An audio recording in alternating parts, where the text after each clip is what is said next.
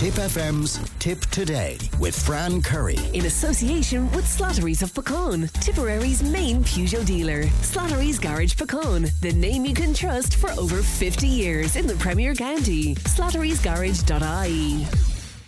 Yeah, Mairead was on to us from Cahir and she says, uh, really enjoying the show, Fran, but what a shame to hear about the closure of Rosie's bookshop in Clonmel. Lovely shop uh, to browse through. Well, that's uh, for sure.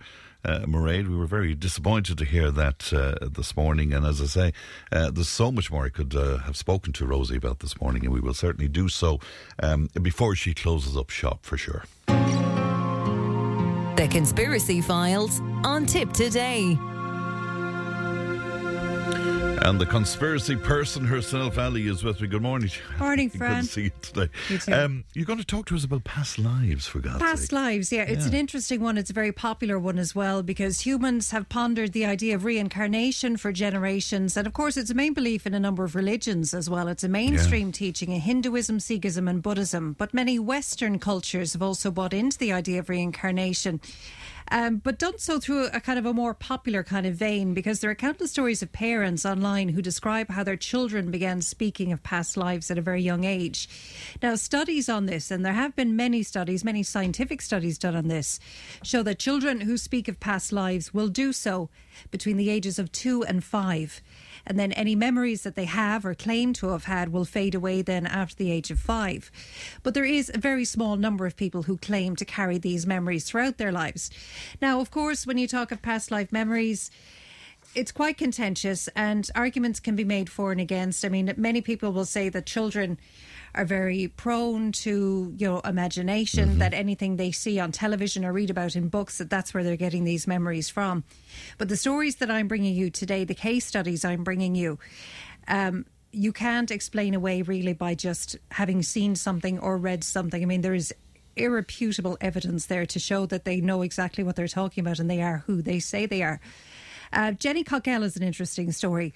This is one that's very close to home because a lot of these studies, a lot of these stories come from India. And many would argue, and experts in the field will say that this is because they're very open to the idea of reincarnation as part of their religious belief. So the talk, children wouldn't be afraid to tell you about memories of past lives, whereas here, it might be something that would be very quickly dismissed. Jenny Cockell was a woman who was born in 1953 in Hertfordshire in the UK. She's an English podiatrist who, in the mid 90s, you might remember her because she was all over the place in the mid 90s talking about her claims of reincarnation. She had very clear memories of being a woman called Mary who lived in Ireland, and these memories stayed with her for her whole life. Her story was very compelling. Now, here's an interview with Mary from, not Mary, Jenny, or Mary, from the early 90s. For as long as I can remember, I've had dreams of being Mary in Ireland and dying while the children were still young, not grown, in the 1930s. Terrible dreams of being alone in a room in pain, not at home, and knowing that there was nothing I could do to ensure the safety of the children's futures. As soon as she could pick up a pencil, Jenny began drawing maps of the village she saw in her mind, the main roads, the station, and her cottage. And when she got a school atlas, she could even locate where it was. And after several attempts, just shutting my eyes and allowing myself to be drawn to a place that might feel familiar, I found that Malahide was named just north of Dublin. For years, Jenny kept these strange visions of Ireland to herself, until at last she could hold back no longer. She had to find out if the memories meant anything. She began at her local bookshop, ordering a map of the Malahide area to confirm her childhood drawings. Malahide that I wanted to look at, or I thought it was. The maps matched. For Jenny, a first glimmer of proof. Looks the same. Yes, Yeah, excellent. Thank thank you very much. pleasure. Now she needed more and tried hypnosis to plumb her deeper memories. And just drift away. Just drift off into deep, deep relaxation. One, two, It very sharpened deep. up a great deal of the detail. Three, There's begin a think about memories. one of the churches I Four, saw the outside fairly clearly, clearly enough really to relaxed. make a little drawing afterwards of it. And so from that past life regression, then she got a name. That name was Mary Sutton. And then with the work of, of local historians, she was able to track down Mary Sutton and her children, all of whom were still living at this stage. She went to meet one of them by the name of Sonny. And what's very interesting is how the children's reaction to her was. I mean, they fully believe that Jenny is who she says she is, but the way that they see it is quite interesting. And here are the thoughts of the children when they met Jenny Powell. Priest only lives across from us, Father I went McCarthy. priest. And I said, Father, to him, he said, I. I wanted truth, though. I said, Do you believe in reincarnation? He said, That is all I can answer, Chris. He said, is that your mother is calling from heaven. Mm. And it's coming through you. Mm, Jenny's dreams mm. are Mummy's thoughts. Basically, my my opinion is that Mum wanted us all together again. And Jenny was the lucky one that The chosen, yeah. that uh, she chose and put her soul into Jenny. That's the way I look at it. She is back again. I, I believe that my mother is not passed on. She hasn't passed over, as we say. The wounds of the years of separation, the wounds of not knowing where my brothers and sisters were. Those wounds, Jenny, is healed now. Because now I know where they are. I know they're alive and well. Isn't that fascinating? Jenny's Yeah. dreams are mommy's uh, thoughts. Uh, yeah, it's So they don't believe that she was reincarnated as such, but they do believe that their mother from the grave sent messages to Jenny in order to reunify the family because the family were all separated after Mary Sutton died. They were all sent out to foster homes. Many of them didn't meet until Jenny Cockell arrived on the scene. So they believe firmly that it was their mother speaking through Jenny, not necessarily reincarnated, but they do believe her. That she was like a medium or something. Exactly. Is that, is that Yeah. Yeah. yeah. Who who else have you got, Ali?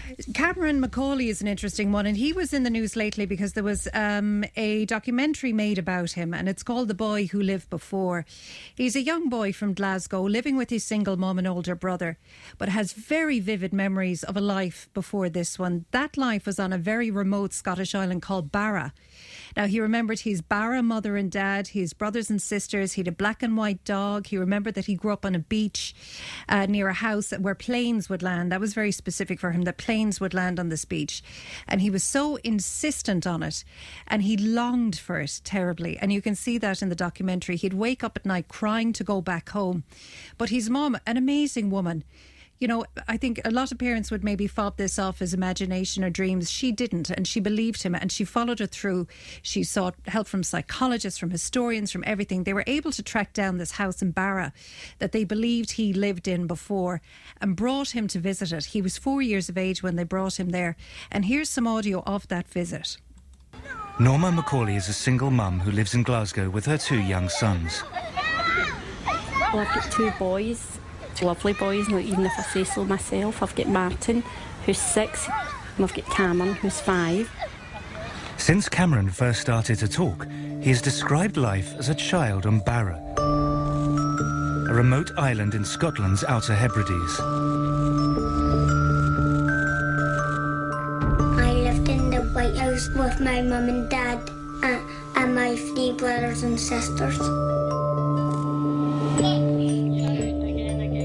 From the age of two, Cameron has been telling his family the same story. As he's grown older, the story hasn't changed. It's just become more detailed. Norma could not understand how Cameron knew about Barra, let alone have such clear memories of life on the island. At first, I just thought, oh, he's making things up. And then I was thinking, how does he know the name Barra? Why, why is it Barra where none of us have been or have any connection with? Barra lies off the western coast of Scotland, 220 miles from Glasgow. It can only be reached by a lengthy sea journey or an hour-long flight. It's a tiny, distant outpost of the British Isles and is home to just over a thousand people. My favourite in Barra was the beach, and I took my dog with me and I play with him and my brothers and sisters to play. He used to say, I'm a Barra boy, I'm a Barra boy. the planes was to land on the beach. He said there's like a small beach. He says in like small planes la- and they land on the beach. At Barra is a loads of place to run around, but here is not a lot because the houses are near each other. And there's a scene in that documentary where when they go to the house and he's he's very struck by it and he doesn't speak a lot but he asks that the fire be lit at the house in Barra because that's what they did every evening. So they lit the fire and they all sat around. And he like he was only a 4-year-old boy at the time and his mother said to him are you happy you came to Barra? And he just nodded, saying yes. And she said, Does it make you sad? And he said, Yes, like nodded. And then she said, Do you miss your Barra mummy? And he looked at her with the big eyes and his chin started to go. Oh. And he said, Yeah.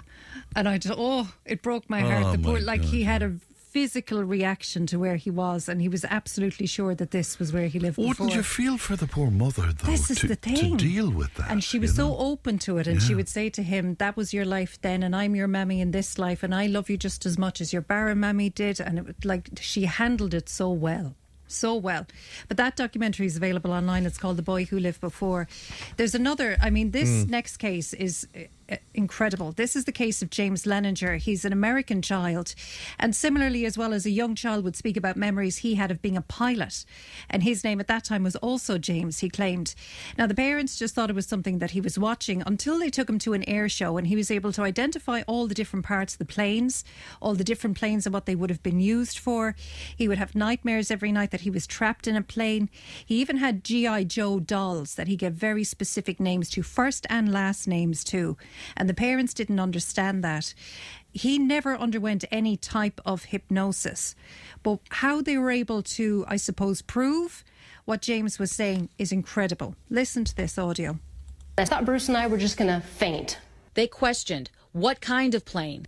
Corsair. Why did your airplane crash? My plane was shot down. Who who shot your plane? He looked at me like I was a, a village idiot. He said, The Japanese. I kept thinking, where is he getting this? I was a stay-at-home mom, so I know that there wasn't anything that he was being exposed to. Not exposed to in this life, but perhaps, just maybe, somebody else was. Decades earlier, James Huston grew up with the same insatiable fascination with airplanes. He became a naval fighter pilot and fought in World War II. March 3, 1945, during a mission near Iwo Jima, he took a direct hit. At age 21, was declared missing and presumed dead. Where did he take off from a boat? Do you remember the name of your boat? He said Natoma. Found uh, several thousand hits on the word Natoma. The USS Natoma Bay launched into battle headed for Iwo Jima in the fight for Leyte Gulf. It's the biggest naval battle in the history of the world. Leo Pyatt served on the ship.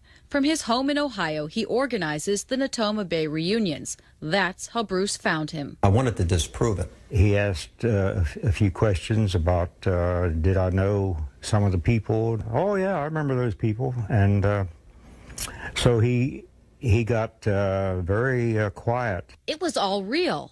The people and places James described actually existed. And remember those G.I. Joe dolls that James named? Turns out, three men with the same names, first and last, served on the Natoma and were killed in action. James said they greeted him in heaven after his crash. I'd always asked him, Do you remember what your name was? And he always said James.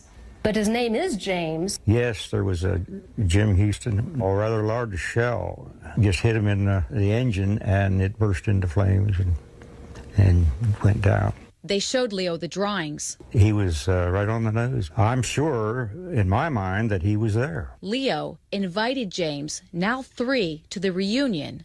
James recognized several pilots, even called them by name. You're Bob Greenwald. I'm serious. And he'd never met Bob Greenwald? No, he'd never met him before. And someone else was invited James Huston's sister, Anne. And he goes, uh, It's not Anne, it's Annie. She wasn't my oldest sister. I had an older sister than that. And I said, You did? Who is that? And he goes, Ruth. I mean, Ruth. Eddie is what they called me when I was little. Knowing my name and my sister's name, things that my brother did when he was a kid. It's too amazing to describe how he would feel that, that way, but he does. He considers me his sister. But does she consider James her brother? I think it's probably a reincarnation of my brother. Isn't that incredible? That's an unbelievable story, Yeah, isn't it? yeah. And and the names that he gave to the dolls proved to be Yeah. actual people. They were um, colleagues or comrades that he had in the army as James Huston. Exact names. I mean, there was no mistake made at all. All right, then, what do you make of all of this? I mean, look, obviously there's a lot of skepticism around this and it can be dismissed. But Yeah. when you look at the case of James Leininger, I mean, that's irrefutable, really. Uh, you know, he knew names, he knew ship names, he That knew he couldn't plane possibly names, have known. Not at three years of age. Yeah. And even the parents would talk about he would draw pictures, but they were kind of moving pictures with red marks everywhere to kind of signify where he was going and where he came down. So he was very precise in his detail. And do we know where psychologists and psychiatrists sit on this? I mean, is there a depending on what side they're on, I mean, the ones that are skeptical will always say that this is, you know, some kind of imaging or some kind of influence from stories that they've heard or from something they've watched on television or films or books that they're reading. You can't explain all of that away. I mean, there are some that will say if, if when they are on the side of reincarnation, if a death is traumatic enough or in some way maybe is unresolved from that life, that will continue into the next life in order for them to find that closure and that resolution. Like an energy that continues exactly. on? Yeah. And maybe that's the case with James Leininger because his death was so traumatic that he had to find former colleagues in order to find peace and closure from that death in order to move on in this life. Um, so, look, I mean, it depends on what you believe in yourself. Mm. I you, you've had some uh, re- past life regression. I did. I've, didn't you see, and it's not that I believe it as such, but I find it fascinating. So I, I went to get the past life regression done. You've had it done as well. I've had you? it done, yeah. Mine was very interesting. What was yours like? Um, I ended. I was training to be a hypnotist at the time, and it was sort of part of the, the training. And I, I was in a class. I wasn't very good at being hypnotized, so, Right. So I took this as a kind of you know a grand. Um, but I did have a rather unique experience. It was very brief, but I was this guy in tattered clothing, no change there. Um, it, it seemed to be like the American Civil War, and there was one of these American Civil War bands, you know, with fife and drums Yeah. sort of coming around a corner, but it was like crystal clear in technicolor to me. And the only anomaly in it was when I looked down, as I say, I was in very tatty clothing, but I had a very fancy ring on my finger. Hmm. So I'm not sure what. And then it all sort of disappeared. But it wasn't a dream, you know. Yeah. Were you not tempted to go back and see what the ring was about? No. I'd, I'd love to have. Uh, I looked it up afterwards to see was could I find the image of the ring. Do you and, remember what um, it looked like? I do. Sorry, it was very dark, almost black, with a sort of a gold inlay thing. Wow. But I couldn't find anything that even was similar to Yeah. it along the way. But I, I don't know. Maybe I was a thief and I stole this thing. I don't know. Yeah. Um, but it was fascinating. What about yours? Mine was different in that I, I think I remember I went through four lives and she she said I was quite unique in the fact I was jumping from life to life. Normally people would stay in one and um, Um, tell it in great detail. I remember the first one, similarly, I was in the Civil War. I was married to the man I'm married to in this life, but I actually wasn't with him at the time, so that was kind of odd. But he died in war, and I saw him die, and then I killed myself by throwing oil, paraffin oil on myself, and lighting myself on fire. What? So I remember that. That wasn't pleasant. Then in the next life, I That was. has to be the greatest understatement of all. That was rather unpleasant, yes. It Then I was been. in Haiti and I was an old woman and I drowned in the sea. But I was like in my 80s when I drowned. That was an accident. I can't remember the fourth one, but another one was an interesting one that I was my mother's baby and I died as a cot death. And I thought that was quite strange. I just remember like I was in the cot looking at my mother looking at me. And that, like, my mother died in this life when I was quite young, and the hypnotist would say that's very common. That if you were to die young in her life, she will come back and die young in your life. That it kind of oh revolves like that. So she said that would make sense. But also, what's interesting, like, I know the stories with children, and I've heard a lot of these stories about children. My youngest, when he was two, had a had a story that he was James O'Connor. Sorry, Jack O'Connor in a former life, but was very detailed about.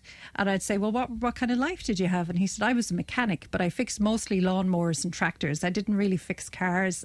And he'd say, "I was married with two children, but I didn't like my wife, and my children weren't nice to me." and then I said, "Well, how did you die in that life?" And he said, "Well, I was coming home from the pub, and I had too much to drink, and I crashed into a ditch, and I died." The detail. The detail was unbelievable, and you'd be passing things, and he'd say, "I that looked like where I was when I was Jack O'Connor, and I did something like that when I was Jack O'Connor." And then once he turned four, it was gone, And you ask him now, and he has absolutely no memory of it now. But at the time, it was hugely detailed. Now, we went back to look, but I mean, Jack O'Connor is such a common name. it is, yeah. So we couldn't find anything. But I always thought it was really interesting. It's it's just fascinating stuff altogether. Yeah, it'd be yeah. interesting to hear now if listeners have similar, especially from kids, because we tend to dismiss them a little bit. So it'd be interesting. I'm sure there's a lot of parents who have kind of similar kind of stories, and we'd love to hear from them about it. Yeah, uh, Liam was on to say you're scaring the wits out of him again this week. He's wondering how many lives have you had, Ali? You're like a Oh, cat. God knows, God knows. I can't have too many more left. But go back to the traumatic one. Um, did that disturb you? I mean, did that stay with I you? I actually found it very reassuring. I liked it that, you know, because maybe if you believe in reincarnation, you think, well, all the people who are in my life now, are they going to be in my next life? And that kind of affirmed to me that, you know, my mother isn't gone and I might meet her again in another life the same way we met in previous lives. So maybe there's this kind of rotating theme of people that you have. Which is nice in one way, but maybe bad in another. If, like if you have enemies in this life, will they follow you into the next life too? I don't know, but it's Yeah, interesting. And do you have a consciousness of Exactly. what went on? Exactly. And, uh, yeah. Uh, but if you start thinking about that, I mean, you'll never sleep again. Isn't that that Well, frightens me look, at look at the state of me. like if we're in our next life, will we know the same way we know we're sitting here in front of a that's microphone? the thing, you see. Will That's- we know? Yeah, and and that's what scares the wits out of me is that we won't have a consciousness of all the love and all the good exactly. stuff. Do you know what I mean? Yeah, but that, and like there's books as well on it, and a lot of people will say, and scientists will say, birthmarks are also an indication of how you died in a previous life, and they follow this with the studies they've done in India of children who have large birthmarks and have memories of a past life where they might have been shot or they might have been hit with something, like in the face, that would leave a birthmark. So they truly believe that birthmarks as well are an indication of how you died in your last life. I have a birthmark on on my ass. Oh, but that's interesting. Would that tie into the Civil War then? Possibly so, indeed. Ali, that was fascinating. Thanks very Thanks, much indeed for that. Thank you. And uh, if anybody wants to share with us uh, out there, 083 311 3311. Join the conversation in Tipperary. Contact us through Facebook, Twitter, or email tiptoday at tippfm.com. Tipp Today with Fran Curry. With Slattery's Garage, Puckane. You can't beat experience. With over 50 years maintaining Peugeot cars and vans, we like to call ourselves the experts. Call Slattery's Garage for a free vehicle health check today. 067 24111 or slatterysgarage.ie.